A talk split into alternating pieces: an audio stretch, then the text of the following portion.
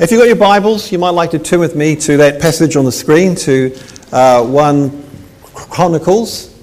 We're going to be looking at quite a few scriptures today, hope you don't mind, so you might want to have your Bibles out. Of course, we'll put the uh, passages on the screen too. Um, but 1 Chronicles is where I want to start, and um, really it's in the light of the gift days that are coming up over the next few Sundays. I want to just be preparing us, preparing our hearts that we might make the best of those gift days. And I mean that personally. If I want to give to something, I want to be in a good place to give. I want to be in faith. I want to, I want to be stirred to give. I don't want to just give because it's a tradition. Uh, that would be very sad. I want to get the full benefit of these gift days. So, uh, in order to prepare for that, uh, certainly today, I wanted to spend a little bit of time reflecting on, on one of the great characters in Scripture. All right, one of the great characters in Scripture, of course, it's King David, who is one of the great characters of Scripture. There's so many things that make uh, David so outstanding, aren't there? He's a great man of faith. He would have had to have been to take Goliath out, great to even attack Goliath. Uh, we know too that he was a great soldier. If you read the story of David, you'll know he could fight with a sword in his hand, but also you'll know that he could sing and he could write songs for God which is an amazing combination. So he could use a sword one moment and play a guitar the next. And uh, that's David. It's a wonderful combination. And we know too that he's a man of real heart and humility, don't we? Uh, wonderful humility, and also a man who understands what the grace of God really is, uh, in the sense that he knows where he's come from. All right, so he knows that once he was nowhere. He was a, a forgotten child, really, in a large family. You know, the family kind of passed him over when Samuel came onto the scene. So he's part of a large family, nowhere, no one's ever heard of him. But we know the story that God, by his grace, brings him through until he becomes king of Israel. Now, of course, he wasn't perfect. We know that too, don't we? He, he fell terribly. There was a moment in his life where he really messed up badly and he had trouble with his family at various times too. But even so, he's quite exceptional. And just to say, God's assessment of him is very high too. It's not just us. God's assessment is very high. In fact, in Acts 13, God says this about David. He says, David is a man after my own heart which I think is a wonderful thing to have said about you, isn't it? For God to say that about you. You know, he is or she is a, a, lady after my own heart. It's the most wonderful thing if you can imagine God to say. All the things you could put on your gravestone as an epitaph, I don't think you'll get much better than that. He was a man after my own heart. But you know that as I think about David, there's one other thing about him that I think stands out over all and which I think best reflects this heart that God rates so highly. And it's simply this, and I'll put it up on the screen as a kind of a summary statement. And it says that David supremely has a passion for the presence and glory of God to be among his people and see it spread to the ends of the earth. All right, I want to say that again. This is David. This is what, what makes him most outstanding. He's a man who has a passion for the presence and glory of God to be among his people and to see it spread to the very ends of the earth. That's his great passion. And that's something that I believe God longs for you and me to have too. I don't want to just coast through life 2.4 children and a job and a this and a that and a pension. No, I, I want a, pension, passion for Him, and that's God's heart for me. And that's what I see in the life of David, an incredible passion for this. And you may well say, well, okay, Pete, but where do you see this and, and how has it really played out in his life as a man? Well, well, it's kind of what I want to look at today. And I want to start with this chapter, going back to the 11th chapter of 1 Chronicles, which actually for David is a high point for him. And he's an older picture there because he is an older man at this time. He's about 45 years old, maybe 48 years old. And uh, he is now king of Israel finally. All right? If you know the story, you'll know that he's no more than about maybe 13 or 14 years old when Samuel comes through his hometown and anoints him to become king of Israel. But about 30 or so years have to pass by before it actually happens. 30 years of, of, of all kinds of experiences, disappointment. He was hounded by Saul. He's chased into exile. He's living in caves. He's expelled from the country. Those 30 years are terrible years for David. But, but finally, at last, in this chapter, he is king. You know, he's 45, 48. I'm king at last, king of Israel.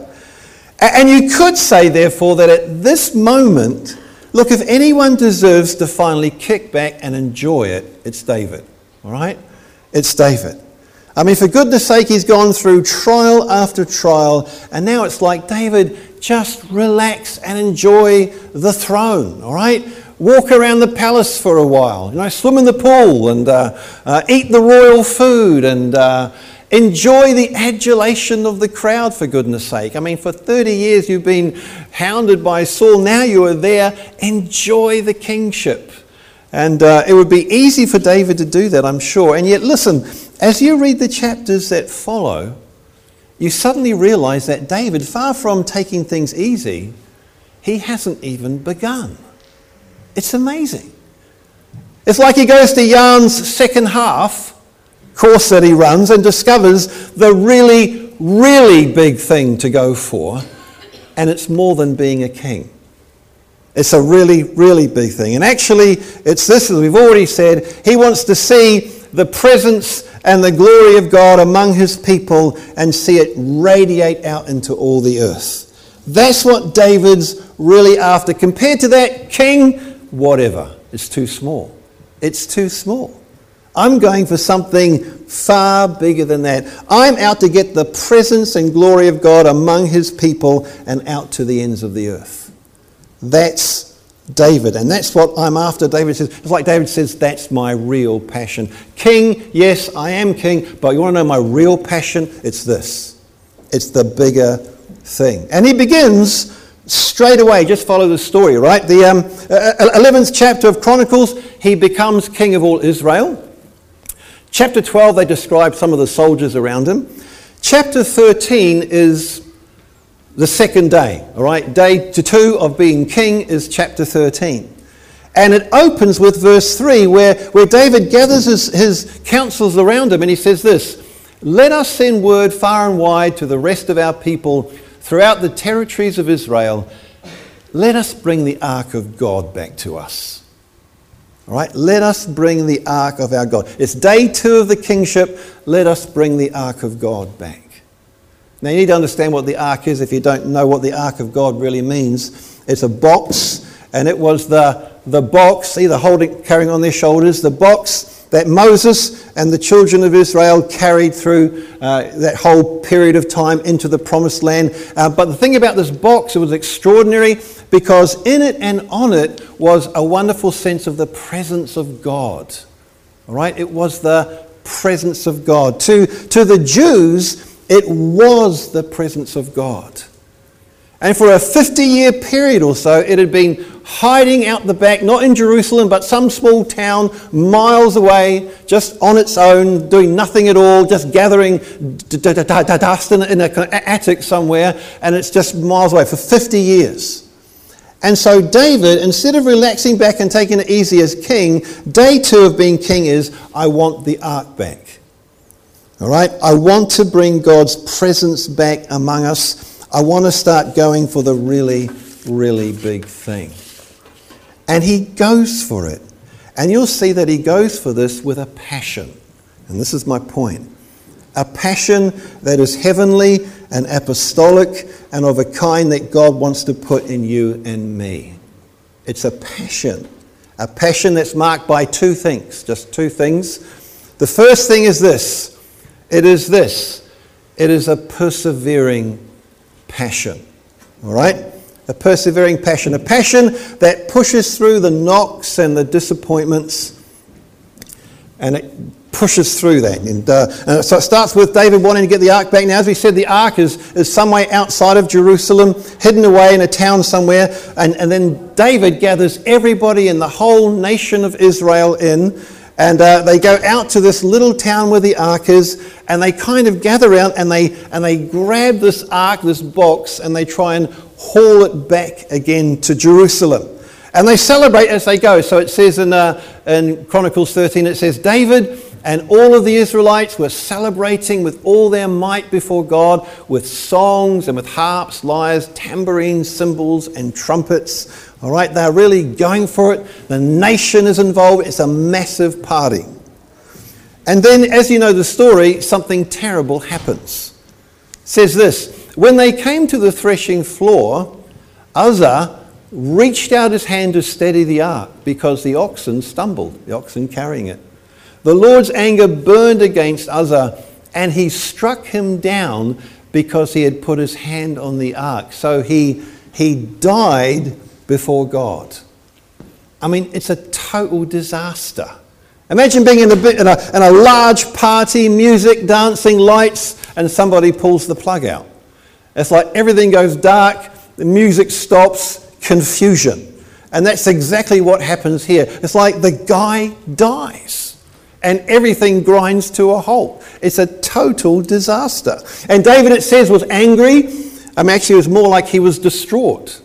He was embarrassed. He was humiliated by the whole thing. And I can just imagine David, this whole thing's grinding to a halt. It's an absolute disaster. David dispersing the crowd. You know, we've got to go home again. It's a total failure.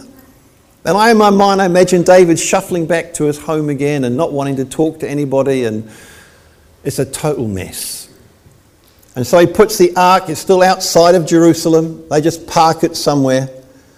Whole thing's a mess. And I guess at that moment, David could have so easily thought, well, I gave it a try, gave it my best shot, and uh, it's just not to be. You know, we tried, but it's a disaster.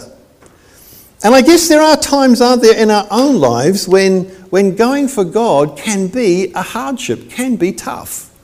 And there can be disappointments. And sometimes we don't get the breakthrough that we want.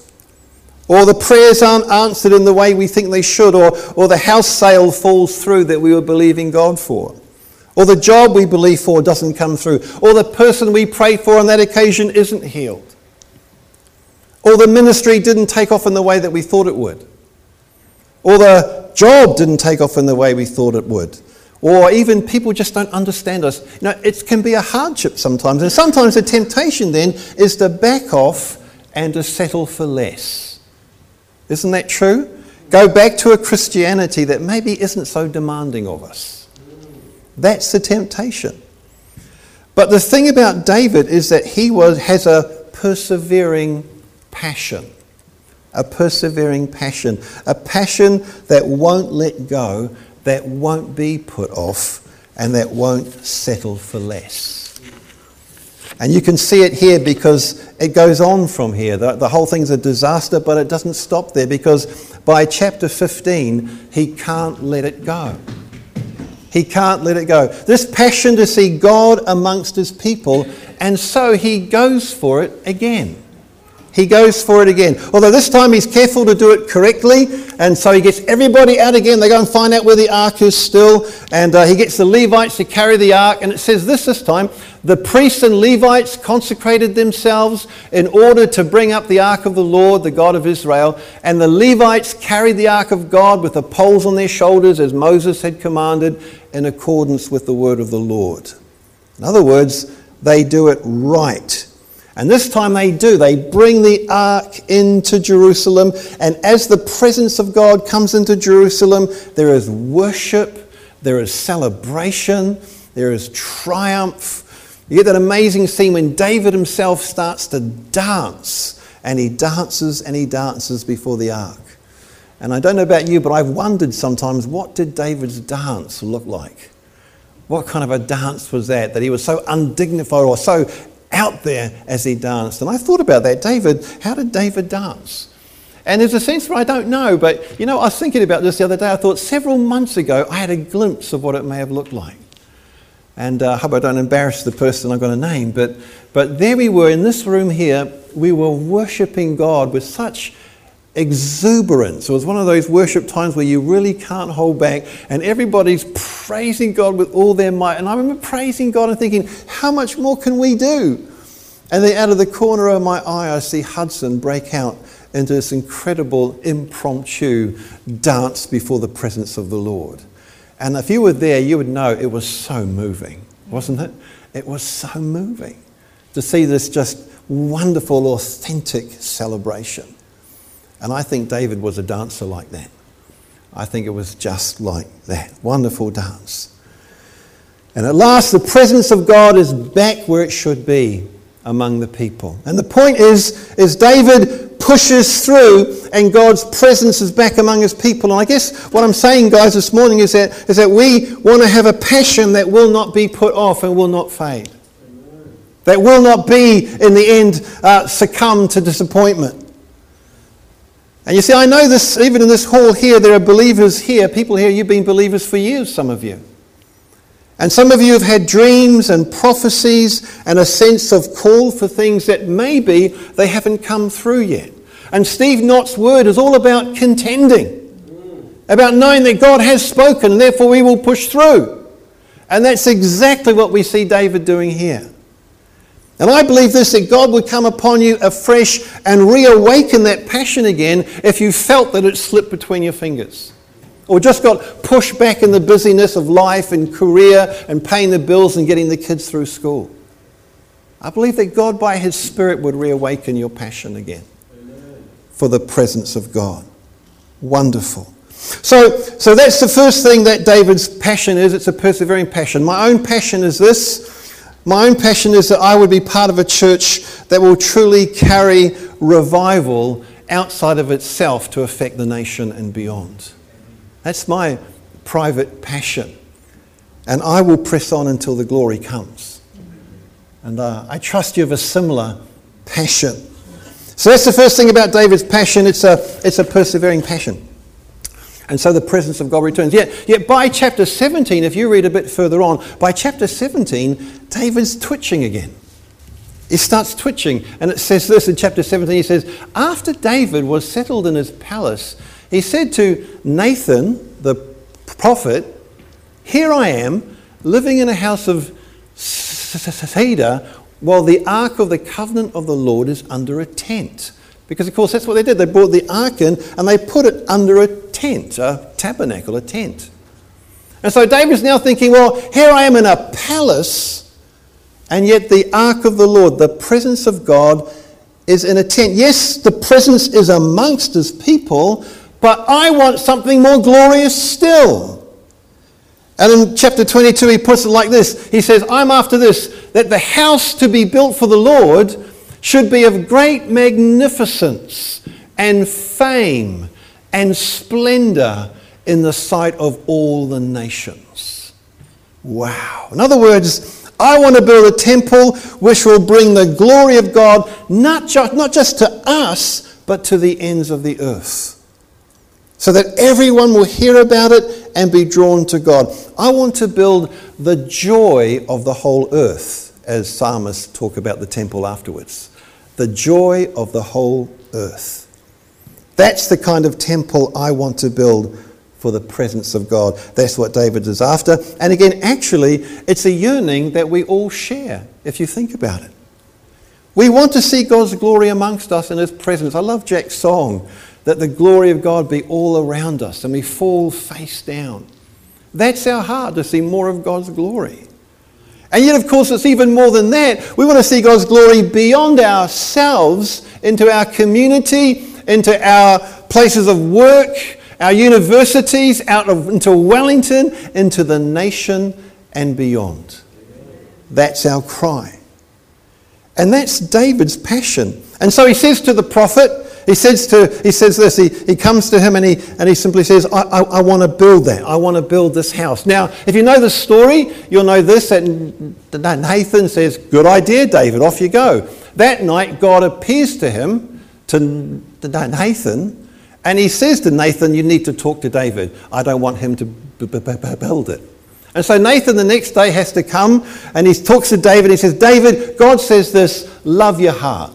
Love your heart but you're not going to do it. You're not going to construct the temple, your son will. All right? So this is God speaking. Love your heart. Wonderful idea. You're not going to build it. Your son will build the temple. Now, again, we know the story because David has to accept that because it's God speaking to him. And again, you could think, well, okay, if I'm David and God has said that, well, then that's it. Then maybe it's time to dial down. Maybe now it is time to lay the vision down. Let's, let's be king. Let's just do what a king does. But he doesn't. It's amazing. It's amazing. He says he does this. He says, look, he says to, to the prophet, he says, look, the house to be built for the Lord should be of great magnificence and fame and splendor in the sight of all the nations. And then David says this, therefore I will make preparations for it. In other words, if I'm not allowed to build the temple, you know, this temple through which the glory of God will reach the nations, then I'll do everything in my power but build it. All right? I'll stop short of building it, but I'll do everything else. And so he does. He gathers workmen from all around the Middle East and you know, woodcutters and stone craftsmen. He gathers them into Jerusalem and, uh, and he gathers wealth from the government of Israel. And so listen some of the stuff he, he gathers. He gathers 3,750 tons of, of gold, which in today's money is billions of uh, dollars actually. And silver, 37,000 tons of silver. Billions of dollars actually. Bronze and iron, too great to be weighed. Unknown amount of wood and stone. He gathers it all in.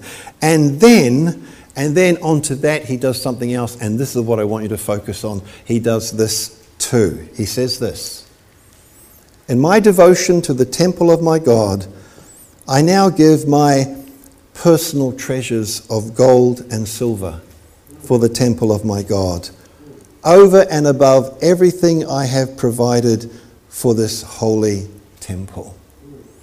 In other words, yes, I've, I've poured huge amounts into this from the kingdom itself, but that's not enough. Above and beyond that, I'm opening my account, my bank account. Here it is. And uh, my personal treasures. And it's an act of devotion. It's an act of devotion. In my devotion to the temple of the Lord, I'm pouring everything I have into it. And you see, this highlights for me the other thing about David's passion. We saw earlier that it's a persevering passion, but the other thing about David's passion is that it's a priceless passion. It's a priceless passion. A passion that is expressed in substance, in cost, in cash. And that's what David's doing here. His passion for God's house and his presence, his glory, is reflected in his bank account. And uh, I find that very challenging. It isn't separated from that. You see, in our culture, the thought of that is huge. Because in our culture, if we ask how we express the devotion we have for God, there are so many ways we can say it. There are so many ways we can express devotion, many good ways. So we talk about what we're doing earlier today, and we worship God, our hands are raised, and we're praising Him, and we say that's the way we express devotion. And so we should because it is. It's wonderful devotion. And then again, we can say this we, we can talk about how we behave towards people outside of the church and how we seek to live a godly way and live holy in a, in a society which isn't. And we say that's our devotion. And it is. It is devotion. Wonderful. Or we say this, we talk about the way we, we give time and our energy to the church. And so we sign up for teams and ministry teams and set up teams and other teams in the church. We say that's devotion. And it is devotion. It's wonderful. It's wonderful. But there is another area of devotion that actually strikes deeper than all of these, and that traditionally, culturally, we shy away from. It's our own personal possessions, it's our cash, it's our finance. And I understand it because I feel the same. I'm a child of my culture too. So I've grown up believing my money is mine. You know, there's spiritual stuff over there, and there's my money, my money, my money, my money. It's all about my money. And uh, out of my money comes all my security, and out of my money comes, uh, well, all the things I want. You know, the, the car, the house, the entertainment system, the whatever it may be. It's my money. But we need to understand, don't we, that in God's eyes, what we do with that, with our money, is one of the most authentic expressions of devotion we have. It really is. So Jesus says this in Matthew 6. He simply says, Where your treasure is, there will your heart be also. In other words, whatever you spend your money on will truly reflect where your heart really is and what's most important to you. It's just how it is. If you spend $20,000 on a nice brand new car and $50 on your family, well, where's your heart really? you might say you're a family man, but I wonder. You know, it's, it's reflected by what you give or where you give. Well, for David, he's just saying this In my devotion to the temple of my God, I now give my personal treasures of gold and silver. So for David, it's the temple, it's the presence, it's that God's glory might reach to the ends of the earth. That's where his heart truly is. And that's why his passion is a priceless passion, an authentic devotion because it affects his bank account.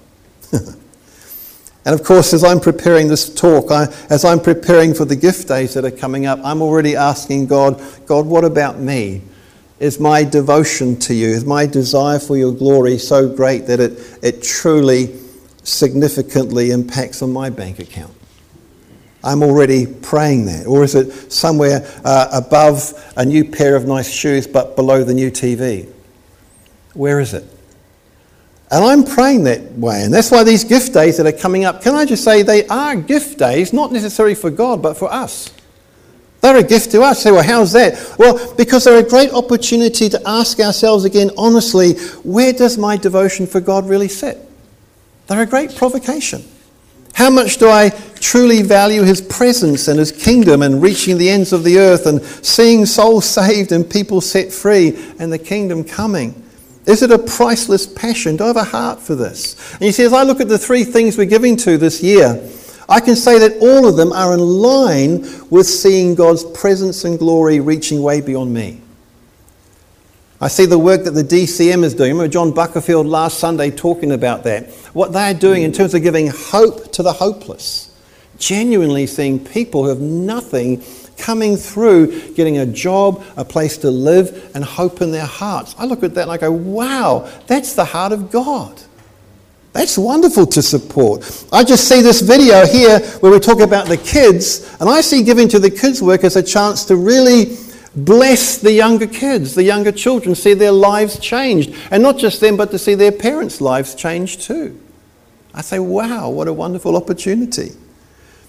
I see that in giving to the officers a chance to, to really see those officers become a wonderful hub and resource base to reach the community with the gospel. Hallelujah. So I see it right in line with David's bigger thing.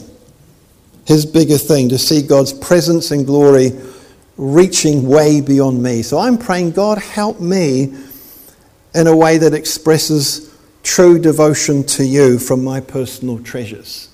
That's what I'm praying. I'm honestly praying these days. Last year, I know Julie and I, we did this thing where we said, oh, well, you know, it's a charity, right? So because it's a charity, we give to the church throughout the year. It's wonderful. The IRD or the government says we'll give 15% of it back. So whatever you give to the church over the year, the government gives you 15% back. That's a great deal, isn't it? It's wonderful. Very generous of the government. 33. 33%. A third! Hallelujah! Oh, because last year we thought, well, we'll give it, we'll give it to the offering. And so we did. And, uh, and was that easy? No. Did it hurt? Yes. And here we are a year on from then. I'm saying, God, what shall we do? And, and we're busy and we're charging around doing all kinds of stuff and uh, barely having a chance to, to talk about it and pray about it. So I said to Julie, what about again this year? Could we do it again this year as an act of devotion? And uh, Julie said, Oh, yeah, I'm praying about it as well. Both praying about it. And she taps me on the shoulder just as the worship time is starting and she says, Just do it. You know, do what you feel. And uh, now, why am I saying that? Not to blow any trumpet. it's, I don't want to ask you to consider doing something that I'm not already doing. All right? I, we're, we're doing this, we believe this stuff. And uh, for us, will it hurt? Yes, it will hurt. Uh, and uh, is it easy? No, it's not easy. Uh, but we are doing this out of our own expression of devotion. It's only one thing. It's uh, you may give far more, but or you may give less. I'm just asking you to please pray about it. Just pray about it. It must be from a grateful heart and a, and a heart that really wants to worship Him. Uh, so that's what I'm just doing, just sort of expressing what we're doing, how we're responding. Please respond any way you wish. But can I ask you to pray about what you give and let it be a true reflection of devotion, not just something that you do? You see, in the end, it's about true passion. It's about seeing a vision through that is on God's heart. It's about us truly having a heart after His and knowing that our God is a God who wants to bless us. And whatever we give, He outgives us anyway. And it's a wonderful privilege and a wonderful calling to give ourselves to the glory of God coming among us and to the ends of the earth. Hallelujah. So, can I ask you to think and pray earnestly about these offering days? Pray about them. Let it be an act of devotion, whatever that means to you. Can I ask you to stand, please?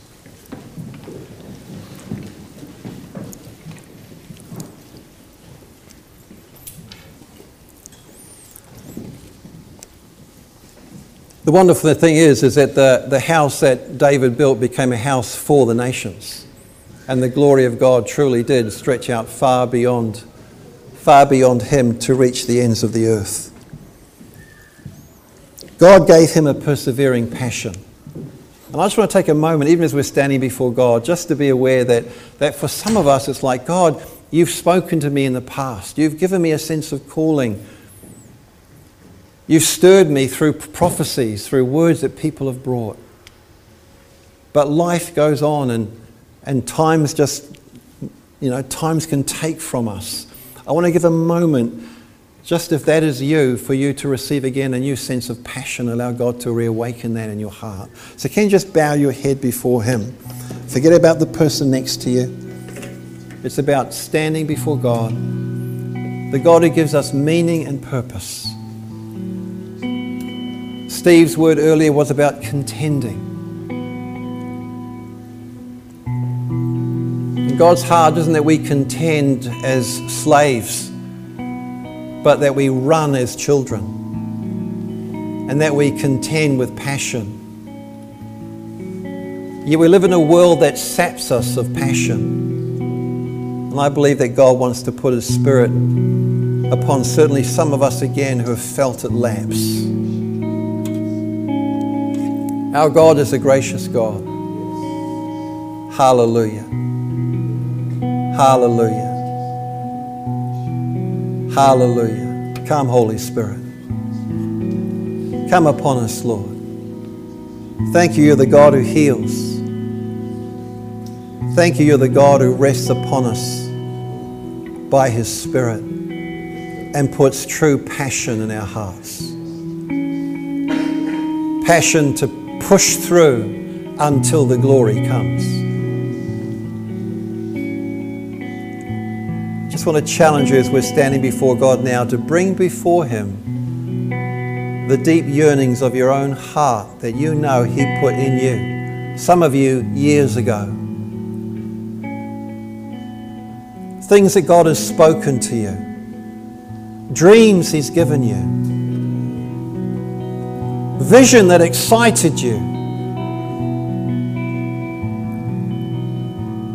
Just bring it before God now. And allow His Holy Spirit to rest on you. And reawaken that passion again. Come, Holy Spirit. Come, Holy Spirit. And maybe for some of us, in order to receive that passion, we need to let go of other things. And maybe at least some of those other things are to do with just stuff, just possessions,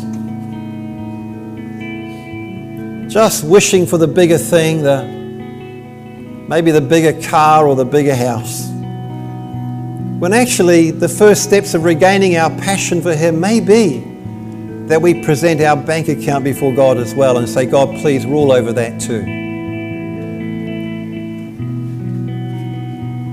Father, I pray for these gift days coming up, that they will be true opportunities for devotion to you and worship.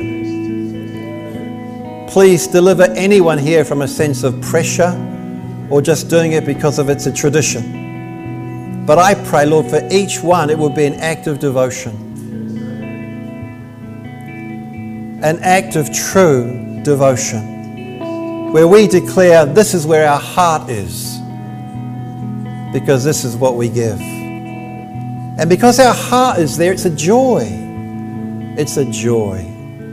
Father, I pray, grip each one of us again with that passion too, a priceless passion. Not just for these gift days, but in the months and the years ahead. Help us, Lord, to see that what we have materially is an opportunity to show our devotion to you. In Jesus' name. In Jesus' name. In Jesus' name. Hallelujah. Hallelujah. Hallelujah. Maybe as Jack just plays just for a moment longer.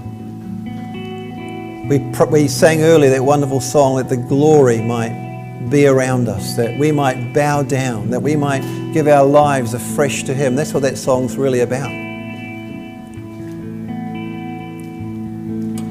As we do that, I want to encourage you respond to God. And maybe you say, I want that passion again and I don't have it. If that is you, then we would love to stand with you and pray with you and ask the Holy Spirit to meet with you afresh and to awaken that passion and to give you that sense of excitement and joy again. If that is you, and to close the meeting, if that's you, then come forward.